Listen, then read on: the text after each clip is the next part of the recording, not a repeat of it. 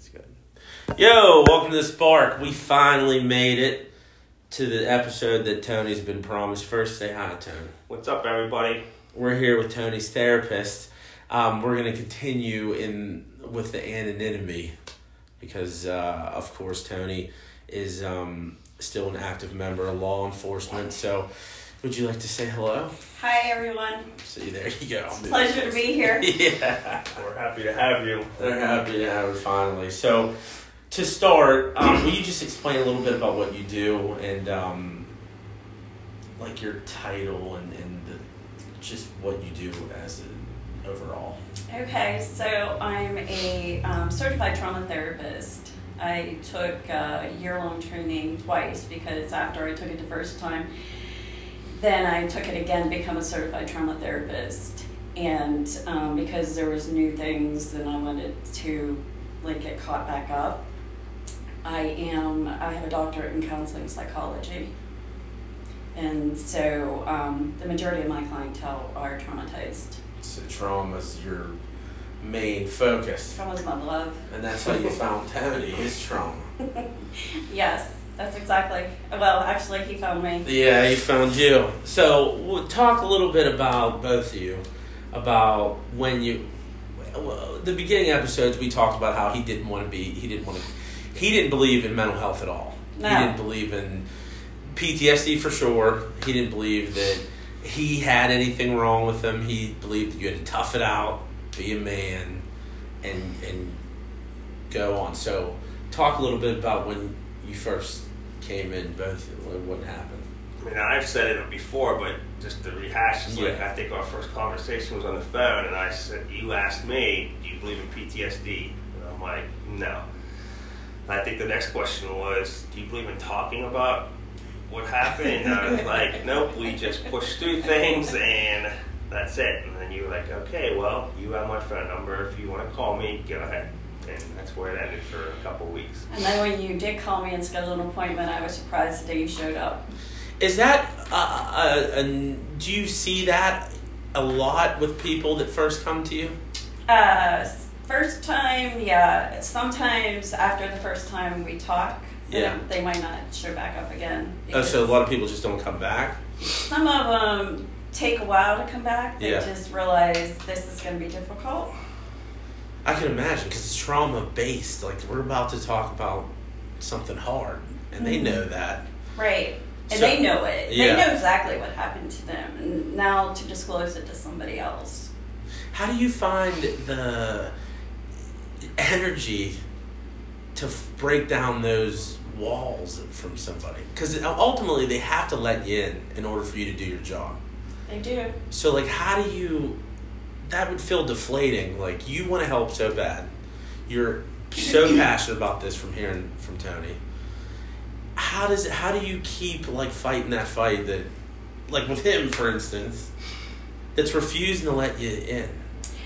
But he, um, actually, there are times when I feel like really dejected or like at the That's beginning right. of sessions, like it's really hard. Yeah. So then I think about people who have completed, like Tony or other people, and when I get to tell them goodbye, and I don't, and I'll tell them, you know, you can call me anytime if you have any kind of flare ups, or it'll only be a couple of sessions, you'll be fine. And so I think about those individuals. So you draw from successful p- times, successful Positive. positive stuff. Because I mean, that to me would be the hardest part. Would be starting off, right? Do you think? Oh yeah, abs- the hardest part is making the phone call Yeah. So and saying I have a problem. and and that like, what made you decide that you were gonna allow her to do her thing? Well, I know. The first time I called was just because I was told to call. You had to, yeah. I had to. And then, like, just nothing changed. Like, everything was just falling. Just, there were so many changes at that time that it was like, well, what the hell went wrong? Like, started, like, I realized I wasn't hanging out with anybody. I wasn't doing anything. And I just started seeing stuff. I'm like, this is off. And after I called her, like nothing changed. There was like it was probably two, three weeks later, maybe longer. And I was like, nothing. It just kept getting worse, and you just feel like you start feeling it because, like I said, I blocked it all out for a year, and then totally broke in a session here. Well, after a couple sessions here, I think it was the third session. Right. But leading between the, the year and that session, like it just kept getting worse, and I started feeling it. And, I, and as she explained, like you just couldn't block it out anymore. It was too much in there. It's too much being pushed in your head. You can't block it out forever. And the picture of water thing that we talked about, that's she taught it to me, and like it just started to explode over, and I couldn't push it anymore. And like I could just start feeling different, like more tired, just not, just wasn't me at all.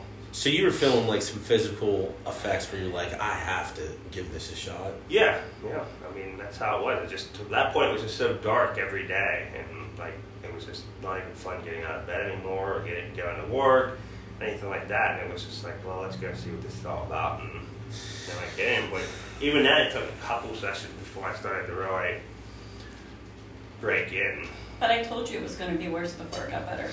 You did say Very that. It honest. Yeah. absolutely got worse, way worse before it got better, but it got better. So. Yeah. And so when it gets really, really bad, then I get really excited because then I know they're starting to change because they're starting to accept it. And so when they see it's the darkest, it's the brightest for me because Because you see that it's finally clicking. You Yeah. see that they're finally working through it. getting somewhere. How different is he now today from the first day he walked in here? 100%. Do you think? Absolutely. Uh, I've known this dude since he was in first grade. So that's our whole. He's like an older dude now. But when you go that long knowing somebody, it's like knowing a family member. You, I mean, you know somebody that long, and then when I saw the trauma, and he was telling me, he didn't tell me that he was coming to see you. He didn't tell me that anything really. He didn't tell any of our friends that Well, I told him he didn't have to. He didn't Yeah. disclose any of that. and that's I mean it worked so for sure for all directions. But I we all started to see that it was affecting him, and for us, you know, you know when he signed up for this job, this was a possibility. Right. But um, when we got the call that that happened to him, and we we kind of just wrote any strange behavior. I don't know if strange is the right word, but him being like an introvert, like he became, was strange just because he's not necessarily like that. And Right. um, he drank always. We all drank, but the amount of drinking he was doing and the way that he was drinking was different. Right. And he was taking 400 sky pictures a day. Is Right. what is what I noticed. Is what made me finally ask.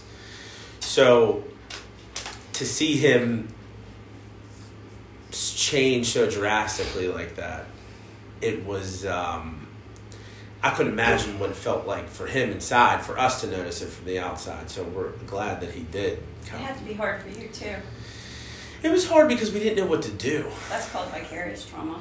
Yeah, and uh, what is would you, would you, what, you Vicarious is explain secondhand trauma. Trauma that you see because of either hearing something that somebody went through that's traumatic or having someone you really care about go through a trauma and seeing the changes in them. Yeah. So then you own part of their trauma. It becomes part of you. Do you think uh, so? Like in a family setting, would you consider that? Worth like this incident. Absolutely. Work. Like, I asked about coworkers all the time because um, I knew it had to be affecting everybody because they're a family. and that's something that a person that's not educated in in this field i wouldn't even have thought of that you know and so would you recommend that everyone goes to therapy and well first you recommend that everyone goes to therapy even if you don't think that they if they think they don't need it Absolutely. I think therapy does well for everybody because um, it's nice to be able to talk to somebody about stuff that's going on in your life and not have to worry about somebody finding out, somebody holding it against you, or anything Yeah. like that. Because even if I run across you in a store or something, I'm going to totally ignore you. Yeah. but you would for sure recommend therapy for like if somebody in Tony's situation, like their family, would you Oh, yeah. I mean, they would have to then, right? Because anybody that's close to Tony had effect was affected by it Yeah. because they saw what he went through. Yeah, and the physical stuff was, it was shocking too. When they first brought him home and we saw him, how much did you weigh? 170, I don't know, five. Something Yeah, he like was that. he was thin. He like aged ten years, and we were like. So anyway, Yeah. um, he- Just the image of him telling, describing what it was like for him, it, it was hard for me to kind of even imagine him as that person. yeah, it was it was it was so. I don't even know how to explain it. Like it was uh, awkward because you don't want to say, "Oh, you look horrible," and but because he was like, "How do I look? Am I all right?" You know, and you're like, and it was we didn't he didn't know, and that we thought he was gonna die at one point. He thought he was going to die too. Yeah, we thought he was going to. I He didn't know that we knew. I just but- ignored it. because when we there was like wound, there was infection, there was wound vac situation. He wasn't getting any better at one point. We're like, you know, is this gonna, what's gonna happen with this? So it was very concerning. So anyway, he does finally start to come and talk to you. Um, what should there be any expectations going into therapy as far as, um, you know, if I go, how many times did you, did you go?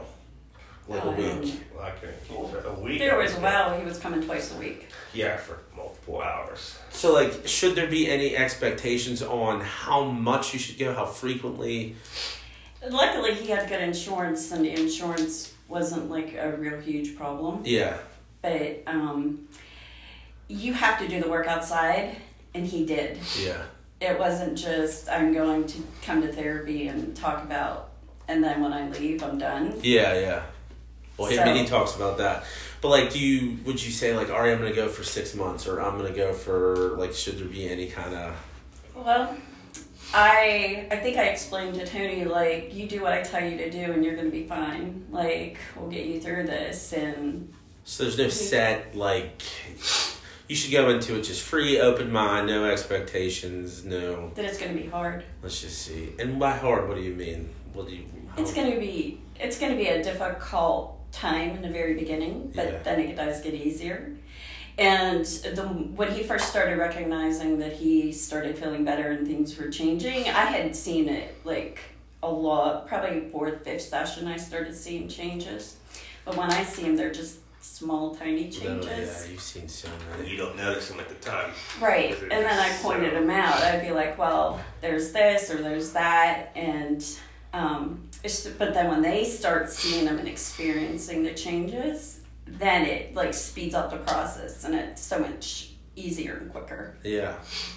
Because there is a stigma around seeing a therapist. I don't know why there's a stigma, especially in 2021. Like, I know. but um, there is that, and and with this, we're trying to soften that. So, like, if somebody is on the fence of what could they expect, it now we just discussed that it's hard to accept that you need it and stuff like that. But once you do, like, what sh- should they expect in therapy? Like, what is that going to look like? Obviously, it's going to be individualized to that person, Right. but like, what does a session like? If you could describe, like, kind of what it looks like. Okay. Um, very first thing that I start to do is I empower people when they come in. I like um, recognize that it was hard for them to even get here. Okay. it was um, a major feat for them to make that phone call to begin with, then and a major feat for them to walk through the door. Which it is, yeah, I would assume. And then um, I ask how they're doing, you know, and what it feels like to be sitting here in front of me. Yeah. And then I let them ask questions about me, so to kind of take it off of them if they want to. And then um, I try to empower them, and I'll say something like, um, even at the end of the session, um, if I'm going to ask you if you want to reschedule because it's your therapy, So you don't reschedule them. You ask them if. do you want to reschedule? Okay. Because that's giving them a little bit of power back in their life. The chance to make this, I'm not making you come to therapy. Yeah. This is your choice. I see. because that might sound like a strange question, but for somebody that's never been to therapy, you watch enough movies and TV that you think that you're gonna roll in there. It's gonna be some person. You're gonna lay on a couch. She's gonna, or he, or whoever is gonna sit there with glasses on the bridge of their nose, and you're gonna tell all about your problems. She's gonna write down stuff on a notepad, and then just, you know, like kind of, it's like awkward feeling. you know? Right. Everybody doesn't have the ability to talk just in general to co- have conversation with people. Some people aren't comfortable with that. I know a lot of people that aren't able to do that just on a regular Right. basis. And to talk about trauma, you know, I can't imagine how you would even go about coaxing that out of them. You make it as comfortable for them as you possibly can. Yeah. Let them feel like they can trust you. And that And you're there should. and you actually are invested in them and you want to help them. Yeah. And that you can see that they can change. And I usually try to explain the trauma process to them. Mm-hmm. like I'll give the analogy of the bridge, or um, I give analogy of a rock, like a trauma being a rock, and it's laying on your soul. And if you pick up that rock, the grass is dead, or the grass is that awful green color, Yeah. like it's uh, suffocating and can't. But once you move that grass or that rock off the grass, it just flourishes. And sometimes it's better and bigger and brighter and greener and higher than the rest of the grass in the area. And so I used the rock as the trauma that's laying on you. Yeah. And so once you're able to unburden yourself of that trauma, then you can kind of flourish. So unburden yourself, but recognize. He always talks about how he ne- didn't run from the trauma. That in your conversations, what helped him the most is the fact that you told him. And am I right with this, by the way? For sure, chime in because this is. Yeah, I mean, I had to face it. I couldn't just He's dance around it or not yeah, like you guys at took it on head on. Like Yeah. you're like, this is. And I think if I recall, that's what you said. I mean, with PTSD and trauma, like you have to face the trauma and go through it. And you have to accept it. But this is, I, I mean, I can't, I wish I had a magic wand that I could erase it from their memory and the part of their history, but I can't and I wouldn't want to. And I usually explain that too because if I erased the trauma, the person wouldn't be the person they are. Tony wouldn't be doing this podcast yeah, if this wouldn't have happened to him. because I mean, Yeah, definitely not. He wouldn't, he wouldn't believe in mental health or PTSD if this hadn't happened to him. He did not, and we did. It's not that I, we didn't believe in it. It's just that you. It's so like It's stigmatized. the generation we grew up in, too. Yeah. You know, especially like we always call ourselves like me. I'm a meathead. Like I don't have a lot of. I don't think like a lot of feelings and stuff like that. You don't like think about it. You know, you But you do. you do, but like you don't We're raised think about it ever. You know, you think about the only s- in society, especially for a big, mean-looking person like me, you they they anger's like the only thing that they kind of congratulate, especially in sports. So like when I was six or seven, and I was playing football, and I was playing with like eleven and twelve year olds because of the weight limit. And I was like real aggressive, and they teach you from a young age that that is, as a m- young man, like you could like that like toughness and and and anger and that kind of stuff they harbor that but But you can be tough and still have um, be this strong person oh i know that now and not Yeah. weak at Yeah. all. I think it actually shows enormous amount of strength. Yes. he's he's one of the strongest people I know Mhm. because of what he was able to endure and go through. I mean, literally, what he endured physically could should have killed yeah him. yeah and that's what we're trying to change that's what we're trying to change though because i know that there's it's not just our friend group that Oh, no. feels like It's that that You didn't see commercials on mental health on the Super Bowl no growing up. You didn't have parents that talked about it.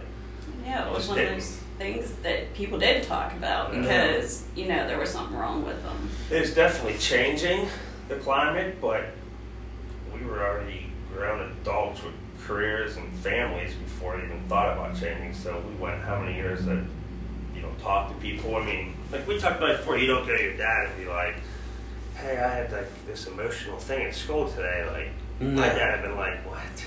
Like you talk, suck it up, or He would have talked to me about it, but eh, ultimately mm-hmm. the talk would have ended in you gotta He wouldn't have gave you some analogy to be like, you gotta feel it. No, you gotta, yeah, all right, it happened, but and then like even with my mother and like that and my Grammy and them, if something eh, ha- would happen or, or somebody would die or something like that, we go to church, you light a candle, you do a rosary, and you move on. Kind of, it's like uh, I don't know why people want to like avoid dealing. It's not easy. Yeah, it hurts. It's the most uncomfortable thing to do. And trauma, I try to make trauma comfortable to talk about Mhm. because it is it does hurt. It's not something anybody wants to talk about. So I try to normalize it. You would you agree that's what that is though? Avoiding. Well, it? absolutely. Okay. I'm going to stuff it someplace and push it down. But Yeah. then what happens when you push too much stuff down? There's nowhere else place else to stuff it. The bucket of water, or the pitcher of water. And so you're sloshing over, and that's when something little tiny happens, and the response does not match the situation. Yeah. So, um, because that that is just to me going through this with him. To me, that's the that is the single most I think important um, job that anybody's doing is trying to break that stigma down because the now that this is open to me, I recognize it in a lot of people, Once you see it, you can't unsee it. and um, you know That is true. you do. You see it and everything, and then I have two little kids, and then it makes you like hyper aware of how you're talking to them and how you're dealing with their little issues. You don't want to like kind of gloss over anything, and it just makes you hyper aware. But moving on, he said he got to a breaking point. Is that what you call it? Breaking the It- ice. it I was- said. The ice breaking point. Do you Mhm. remember that? Do you want to talk a little bit about that? It was. It's like being frozen. Like part of the trauma. You're good. Part of the trauma is there's fight or flight, and there's a freeze part. And so he was frozen, and he was doing better, and he was getting better, but there was still something there, and he there was, it wasn't gone yet. It Yeah. wasn't resolved. It wasn't in the past. And so we were talking about it, and so we, I said, let's go through this again because there's something we're missing. We're stuck. There's just something here. And so what we kind of came to the conclusion was that his brain was, I'm dead. So part of him kind of believed that. And that's what. Is that how you felt? Yeah, I mean that's and once we talked about it and explained it, because remember when I told you the story, whenever I've said it on here, is that when that gun was pointed at me and I was out of rounds, I was like, I'm dead. Like there was not like I might be dead. I'm gonna die or I uh, I'm dead.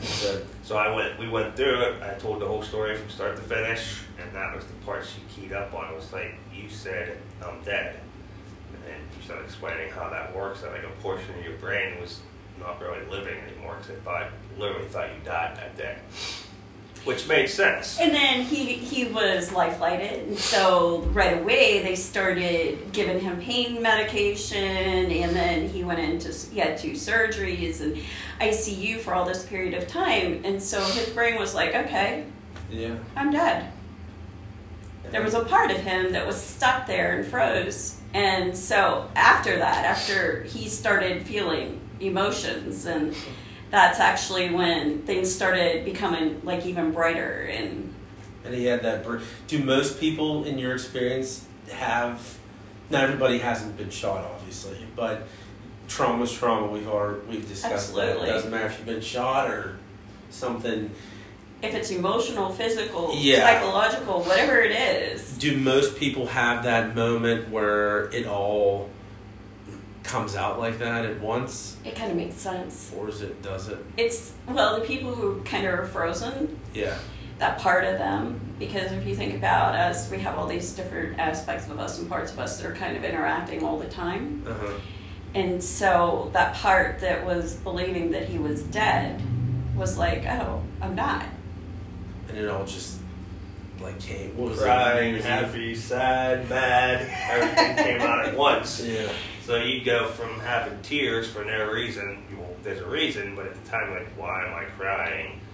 And then, you know, 20 minutes later, you're like, why am I pissed off right now? And then you're like smiling. 20 minutes later, you're like, just, Just a all ton the of emotion. emotions all coming out because they But for all that off. time they were they were he didn't wasn't experiencing them that part of his brain was just like numb it was frozen it wasn't and so he had all these emotions to kind of catch up on to kind of experience. And when he started experiencing them i think i was smiling and And he was very crying. he's, like- he's all upset and then all mad and then i'm just smiling because i know he's going to be okay. Is that does your brain do something? Is is that like a defense mechanism for your brain it's brain? going to protect you Is that what it's doing? So you like kind of freezes. I think we discussed that. Like, my brain could not have handled the physical and mental recovery at the same time. no There's no way I could have. Because he even said you said that he was going to have pain after that. like Oh yeah, he could have physio. eh, Yeah, his body remembers. Your, And he had it. yeah, That's just. Because your body remembers everything, and so even if you don't want to process it, the trauma is going to come out, whether you're holding it in or dealing with it and think that you're doing fine. Yeah. But you're interacting with the world from a place in your unconscious that you're not fine. And one of the biggest things that is the notice that we talk about is that I went to work, I did my job, and I would laugh, I would smile, I would make jokes at work, but then in reality, I wasn't doing half of what I used to do. I was going back to my house and doing nothing, sitting there. So that's the one thing that people always think, oh, that person's laughing and joking at work, he's fine. Mm-hmm. But really, they don't. Your body's kind of just in. What do you say? Like ghost mode. Like you're just. Automatic compli- compliance. You just just doing what you have to do to, to get through your days. And so you can do whatever you need to do. But are you okay? Physic- I mean, psychologically, are you okay? Yeah. That I always think about so Tony, you know, what happened with him was crazy and he was an adult though. What I found is there's a lot of trauma in, in kids Oh, absolutely. that they don't even necessarily know by the time they're adult that they had this trauma. Is that more tricky to deal with than something so blatant as a gunshot? Yes, because that is somebody who's growing up in an abusive home or a very um, triggering kind of place or trauma can be generational traumas too like if your mom is pregnant and it's a domestic violent kind of situation your cortisol level you're, you're going to be born with a higher level of cortisol so it's going to take less to kind of push you over the top and those are called stream traumas and that is where your life is normal but Yeah. it's not normal because of that stuff. I just learned we're doing trauma informed training at work, and there's this ACE. ACE study, adverse Study. childhood experience scale. There's ten questions. Yeah, and most people, if you have four or more of those out of out of those ten, you have like higher risk. You have like a forty-five times more of a chance to use injectable drugs. You have Absolutely. six times higher to have a heart attack. You have like all this kind of stuff, and the things on that list. I I, think that everybody has something on that list. Yeah, but do, does everybody have four, five, six? I've had people man. who've had nine. Well, yeah, that's what I mean. I'm sure there's a lot, but like that was alarming to see that. And then there's studies, of course, of what the people in prison, the amount of people in prison that have this, and it just was alarming that those things on that list could result in physical, actual problems like death early, like 20 um, years. Yeah. The higher the number is, you can lose up to 20 years off your life. I mean, high blood pressure, COPD, you could have lots of problems because you have a high ACE score. And then they added a plus five to it, Mm-hmm. and that's like um, growing up in a like a violent neighborhood's one of them, and it's just the amount of trauma that's out there. And it's is- everywhere. It's, it's it's exhausting. I don't What know you how do, to do this. and I know the answer for most corporate, when we talk about it a lot, is when I came though, like there was, I had a whole life prior to Mhm. this. So like what I always said, he's like, I just want to get back to where I was. I just want to get back to where I was. Do you see a lot with people that suffer trauma at a young age of any kind, like not really knowing who they even are? Yes, they don't. They don't even know who they are, what they like, who they want to be, what they're gonna be, yeah. and they're a completely different person than the person they were when they first came in because they're becoming them. They're developing their own identity. But then they do find that they find that awkward too, because then they're like, wait a minute, this isn't who I am. But really, they're healing, they're Right. getting rid of. Because I've learned, and, and this is from you and just learning different things, that when it happens at a young age, you start to develop coping mechanisms your whole life that Absolutely. aren't positive. Even if you have a good job and you're living a normal life, you would think, but you're still developing a lot of coping mechanisms that are affecting that life, like maybe drinking a little bit more or by seeking attention more, but you don't even realize it because everybody just thinks, well, she has a job and he has a job and everything's fine. And you see that a lot too with the Absolutely, absolutely. People be misdiagnosed too, depression or anxiety or ADHD or something like this. I mean, you get kids that have all this stuff going on at home. How are they going to pay attention in school? You can. You Trust can. me, I see it. Yeah. How much can. misdiagnosing do you think there is? Oh, I think there's tons of misdiagnosing because people don't like to address the trauma. Or when you say, "Did you ever have anything traumatic happen to you in your life?" No, because it's normal. Yeah. I, my life wasn't traumatic. There was nothing. and they don't they don't because um i just think that um is there a way to i mean like how do you talk somebody into coming to therapy really is what i'm thinking about. Like how do you like what do you think we should be doing to promote mental health? Like how do you start that conversation? Being there for somebody and kind of listening to them and then maybe suggesting maybe you need to talk to somebody about this Yeah. because maybe this would do you some good to talk about this.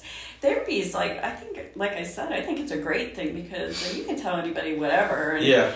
you don't have to worry about it Because to me, it's easy because it's just talking. I'm a talker. It doesn't. I mean, that doesn't bother me. But like, I know people, and like even in my family, I know people that just don't.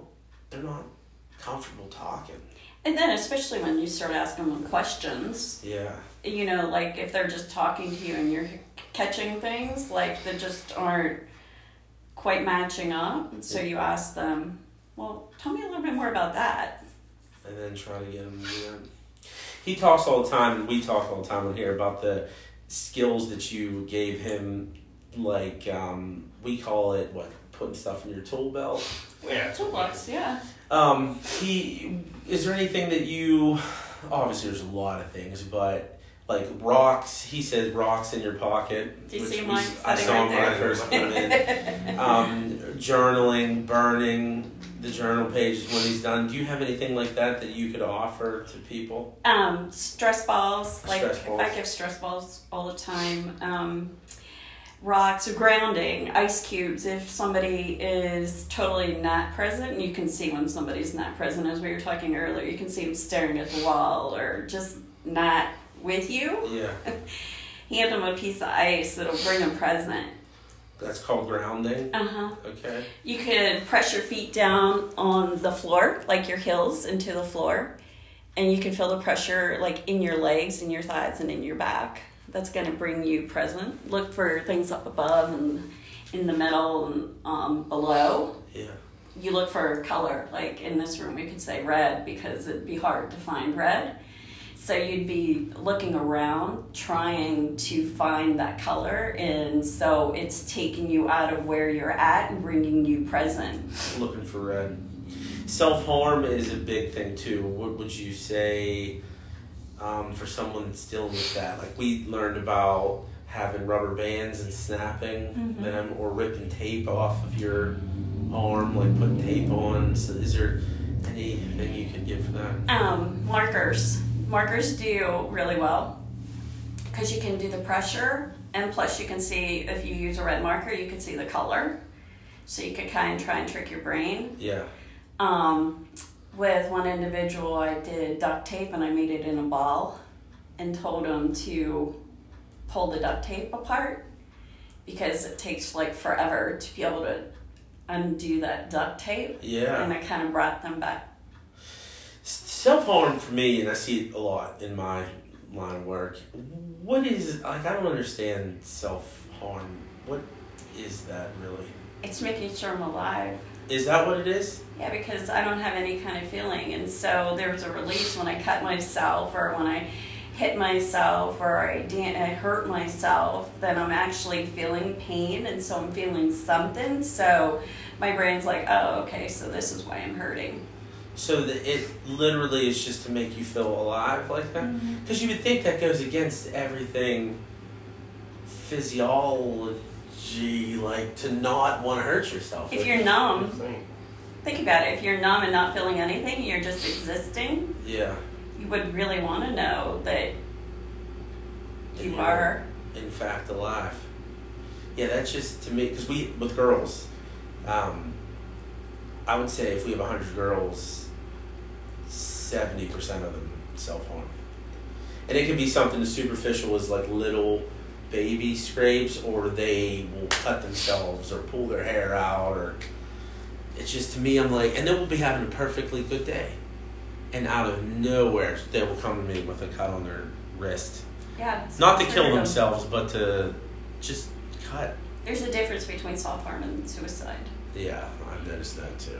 It's it's something triggered them, and so walking backwards. What happened? What were you thinking? What did you smell? What did you hear? What did you see?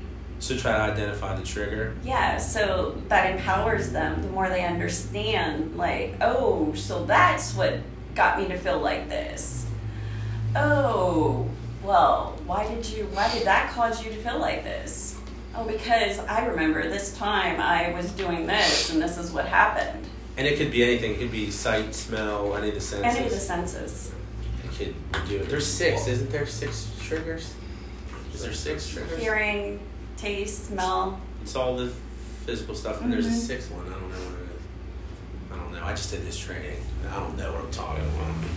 So on that topic there, this is why when we talk about it, one of my biggest things is get into some kind of therapy.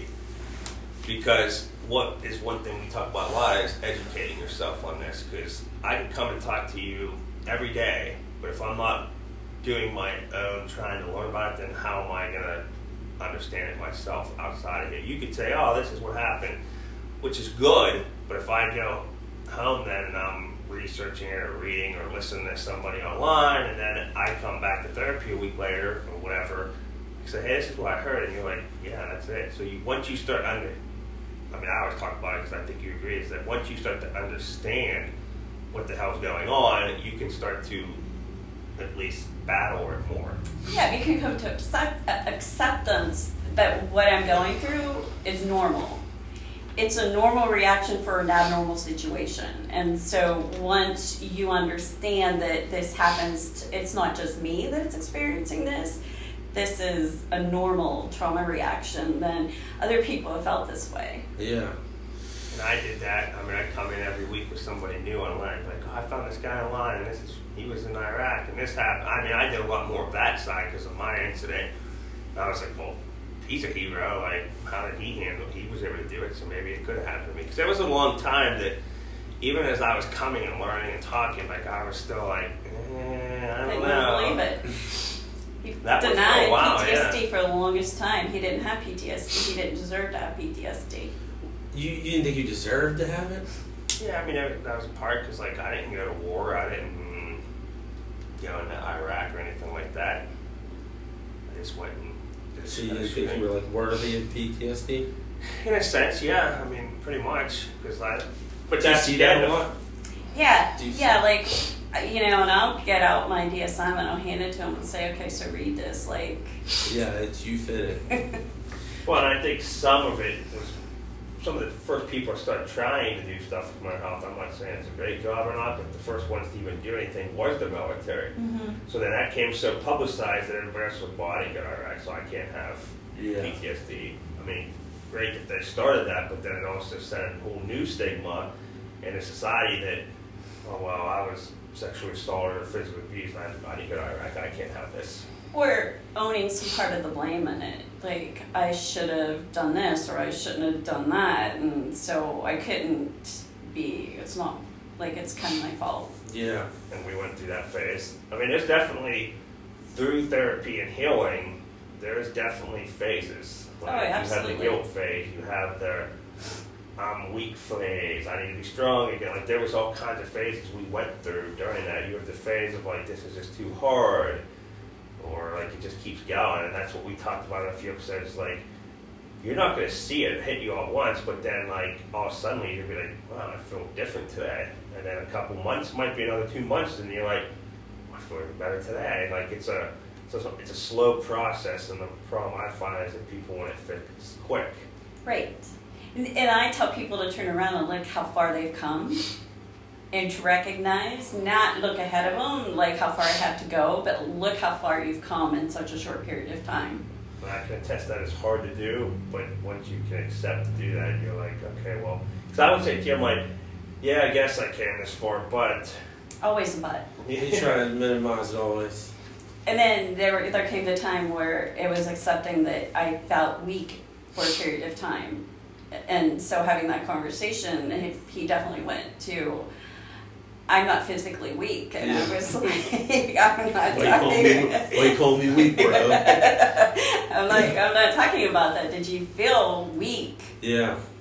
Yeah, and I did. There was a period of time. I mean, I think even the question, the one day he said, write about why what strength means to you. And Yeah. It was totally opposite what I expected to write. It was all about mental strength, and I even put in there like, you know, if you had asked me a year ago, back then, I'd been like, well, what do you bench? What do you deadlift? What do She you you squat? think. And uh, I think you're right. I did get very defensive. Well, I lift every day. I'm not weak. I go to the gym every day. Well, we learn that's definitely strength comes from physical and mental. Kind of all goes as one. Yeah. Well, this, I, I can't get this out of my mind, so I'm just going to ask it. How do you, you talk, your life's work is talking to people about the worst day or uh, a series of worst days of their life every single day. I mean, that's literally what you do. That's what I do. So how then does that not affect? I'm not going to assume that it doesn't affect you, but how do you deal with that? Um, if it really affects me, then I talk to one of my friends who's a trauma therapist, and I'll just say, "Man, this is really bugging me. Like Yeah. this person's like kind of stuck in my head." But I know I have to get them out of my head because their is- their problems aren't mine to carry, Yeah, and so I can't carry because then that impacts me as an as a therapist Yeah. and as an individual, and my life can't be affected by somebody else's problems that have occurred in their life because then I can't help. Yeah. You're because I just think that like, I mean, it's every day. That's what you do And that's And I big. love it. for hours. I don't know how you do it. But, for hours. But that will come back to when we get a lot of questions from people that listen to it. They're like, "Well, my friend has this, and I'm trying to do this," and I just basically tell everyone like, "You can talk to them and listen." And tell them to do this, but you cannot own other people's traumas, which again, I You learned can't. from you. Yeah. Because they're not your traumas, and they're going to affect you if you do try to do that. So you have to find a way to understand and So, uh, and this could, I'm just being honest. So, what does it mean then, like for a person like me who completely disassociates myself? Now, obviously with him, it is, but like for me, what if you feel nothing about it? Are you sure you feel nothing about it, or are you just trying to turn off those emotions? That's what I mean. How do you know if you are turning it off? Ask yourself I don't know how. I don't know. while you're doing it, and somebody's like telling you something. Are you like, should I feel sad about this? Like, there are times I get tears in my eyes when people are telling me their stories because they're horrendous. I hear horrendous stories every single day for the past 15 years. I, I don't even. So, uh, somebody can come here and literally tell me the worst thing ever that happened to him, and it's, n- it's just nothing. Is that because I have been in this field so long, it like numbs you to it? Is that even healthy to do? nope. You know what I mean? Well, you should be able to feel something. You should be able to feel empathy or compassion for them. So you want to be able to feel something, but you don't want to attach to what they're what they're going through. So I'm a sociopath, is what No, you're saying. I'm not saying you're a sociopath. I'm saying that what you're probably doing is boxing it up, turning off all of your emotions.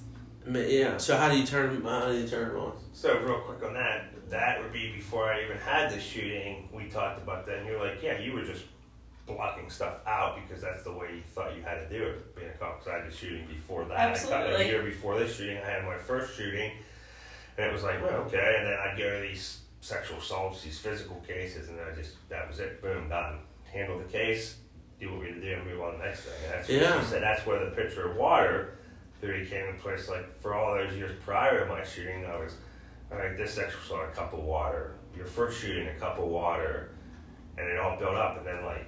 You said it was like this huge dump of water. Yeah, when, happened. on that shooting, Yeah. That's, that's what I would it just about was like gallons. It was added to his container. It wasn't a cup here or there It's or a tablespoon. It was just it was just like a tidal wave that and it completely overflowed. Explain the picture theory. Yeah, what's- Maybe I don't do it justice. You don't. The uh, bridge. The picture and the Bridge and Oh. both because the bridge. After hearing you say it's not the same thing.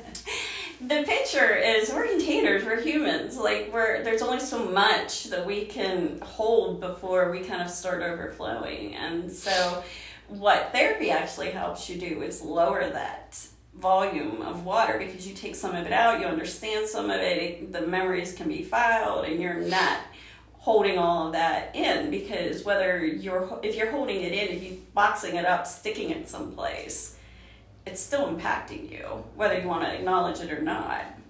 Yeah. And so eventually you get a tablespoon here, a cup there, what have you. Eventually you're going to fill up.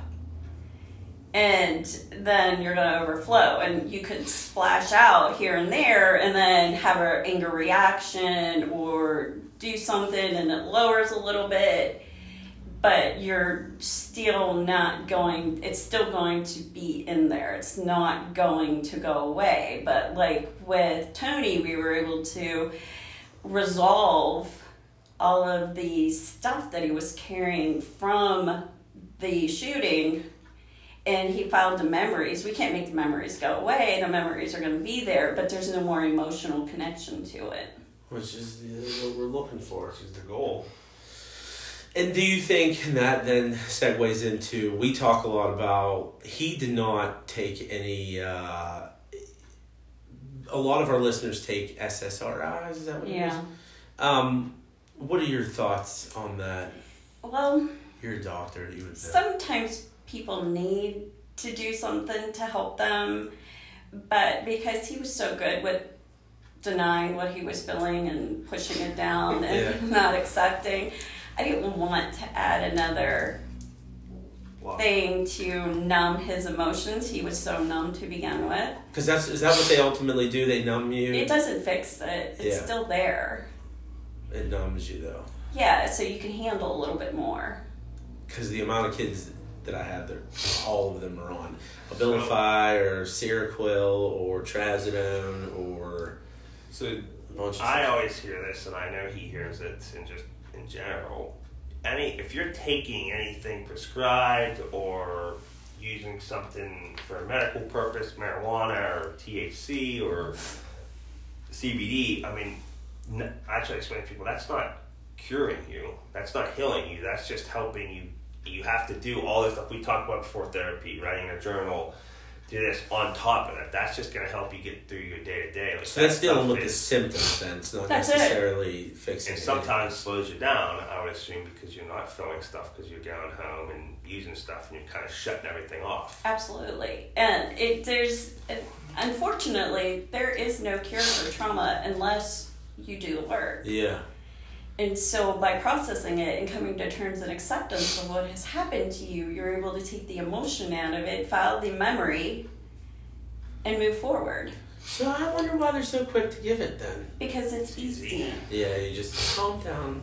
What do we say at the time? Like I personally at the time, like this isn't easy. There's nothing easy about going through the trauma you experience. No matter what trauma it is, it's not easy. I think at one point you were in the very beginning you were struggling really a lot and I said we might want to consider doing that but let's give it a little bit of a chance and you were so adamant that you didn't want to do it. Yeah, he didn't want to. Yeah. You didn't want to take anything.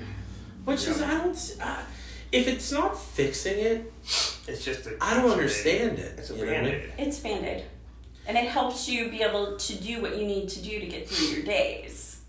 And a lot of people don't like to do don't like to address trauma. Trauma's not a No, it's not fun. It doesn't sound fun. Which we've said because we have this topic brought up all the time: the CBD, the marijuana, the psychedelic drugs they're using now to try to use PTSD. Yeah, and that I've always means- said, like, I steer clear of this because I don't know a lot about it. But end of the day, like, you can take all this stuff, that's fine, whatever.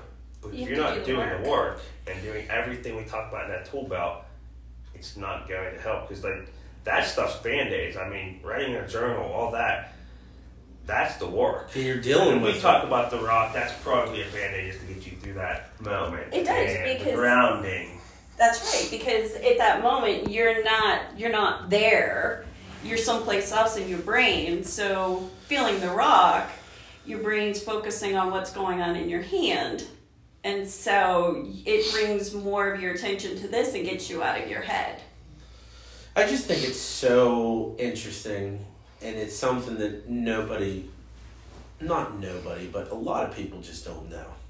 And I think if they did, also, I think if they met you, because I've met other therapists in my line of work, and I think there's so many mediocre to bad ones that that is what is doing the most damage.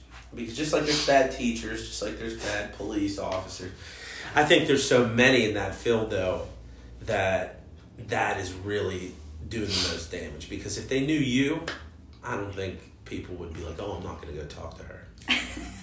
You're easy to talk to. the Yeah. best. You're easy to talk to.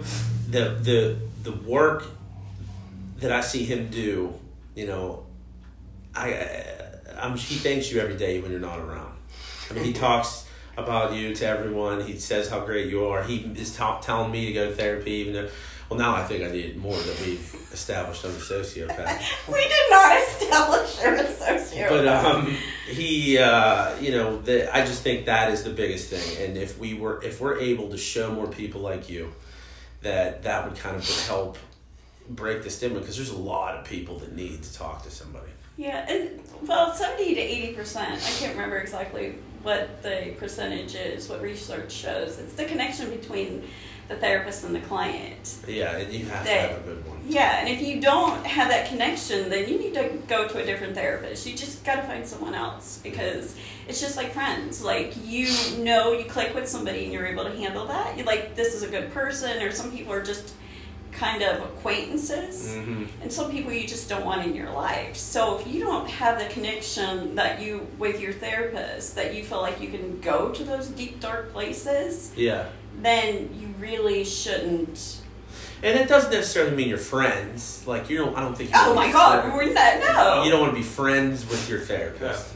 no, and I would never say Tony's my friend. Yeah, you can't because that would make. that that's Yeah. unethical. Yeah, but because and because I know some that do that. It's like I, I listen to these therapists talk to one of these kids. It's like they're best friends. I'm like that can't be good. no, because then they don't listen. And like I see therapists crying during sessions, and and the kids crying, she's crying, they're hugging. That also I don't think could be good. I don't think you're supposed to cry either if you're the therapist. If you want to cry, wait till then. Well, we- I do. Sometimes I do get tears in my eyes because Yeah. I see how much the person's hurting. I don't sob. I don't like Oh, tears was- don't run down my face. I may get tears in my eyes, and you can notice that my Yeah. Eyes are watering, and I'll even. Yeah. I'll bring it up. I'll say like that. I can't even imagine what that feels like for you because it's bringing tears to my eyes just seeing you and hearing you describe describe this. yeah. Um, as far as touch, I don't touch You should see my therapist, or my clients. They high five, they hug when they get there. I'm just like, No. What do we do We here? discussed some of, not that per se, but I mean, we communicate on a professional level of this and work-wise and stuff, but there was never a time we never went to lunch, we never did Oh, any of that. no. Like, no, but I'm not saying that. But I'm just saying there has to be. You want to find someone friendly and easy to talk to like yourself, but you don't want a friend out of this. well, either. you said at the beginning, you said, you told me that, you said, I'll even go after a couple sessions and say, hey, I'm sorry, this this isn't connecting, because you know it's not working. So Right. a good therapist should be able to notice, like, we're not connecting like we should be. And you're not getting anywhere, so I'm going to refer you to somebody else. I just think that's your level of professionalism. Everybody doesn't do that. And I'm upfront wi- right away because I don't want somebody to come in, especially doing trauma therapy, and come in and say, I'm so mad. And I'm like, oh, that's Yeah. great. because then they're like, what are you, you're a weirdo. Like, you know, Yeah. because I'm like, well, you're healing. And then it looks like you're making this up. So I'm right up front. I'm like, this is going to be hard. You're going to feel worse before you feel better, but you're going to feel better. So when you feel that worse, like, take remember me telling you right now Yeah. you're gonna feel better. Like this is the end, and you're gonna start to notice a change. Oh, that You is, did. I mean, you put it up front real quick. Like, this is gonna suck. Like you said, the sorry. bridge theory is the best description of it. I mean, Yeah, that you're standing on the one side of the bridge, and it's storming, and it's dark, and it's cloudy. I even um, have drawn a picture of it because it was so much a part of how I think about metaphorically trauma helping people. And the bridge is there's this big giant ravine, and it's huge, like it is so far down, and so it's scary to cross that bridge. And the bridge is one of those wooden slat bridges, and it's swaying. yeah, I would never go over that bridge. And so you got at the very beginning part, you have slats that are missing. So you have to crawl around those open spots to get to the other spot. But on the other side, it's like rainbows and sunshine and a treasure chest. And the treasure chest is your life, everything that you can have. Wow, that. We're at an hour. That was the fastest hour ever. They, uh, I could ask you questions forever. But we should probably wrap this episode. Well, the one question we want to ask is we get a lot of you can never heal. Yes, you can. You, you're, you're proof that you can heal. But whenever people hear that, they're always, I don't, that, that couldn't be possible. It's not real. It's not. It is real. It's it takes a long time and a lot of dedication on the part of the client. The therapist, people thank me for helping them for what I did for them. I didn't do anything for them, and I've told Said you this many a time. times. I've walked along this path with you, Yeah. and I just told you what you needed to do. And I just was there alongside of you. I walked the path with you, but I can't do it for you.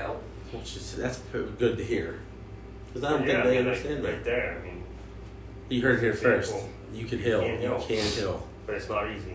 It's no, it's not. But it's it's gratifying on both parts. It's gratifying for me to say, "See ya," you know, Yeah. like I hope everything lasts. If it doesn't, you get triggered, you need to come back. It'll only take a couple of sessions. You'll be good. Especially kids, because kids reach different developmental levels. I tell parents this all the time. Kids, they're going. This is going to resurface because they're going to reach a different developmental level and are going to think about it in a different manner than they're thinking about it right now. So bring them back. It's only going to take a couple of sessions. We'll reprocess it and get them moving forward. Well, that's good. You got anything else to add to wrap it up? No, I think this is what we wanted this episode right here. I I love think this is. Oh, I did want to bring up one of the newest treatments if we have just a minute. Absolutely. It's called Freespira. Hold on, this is what I'm going to do. Yep. Hold on one second.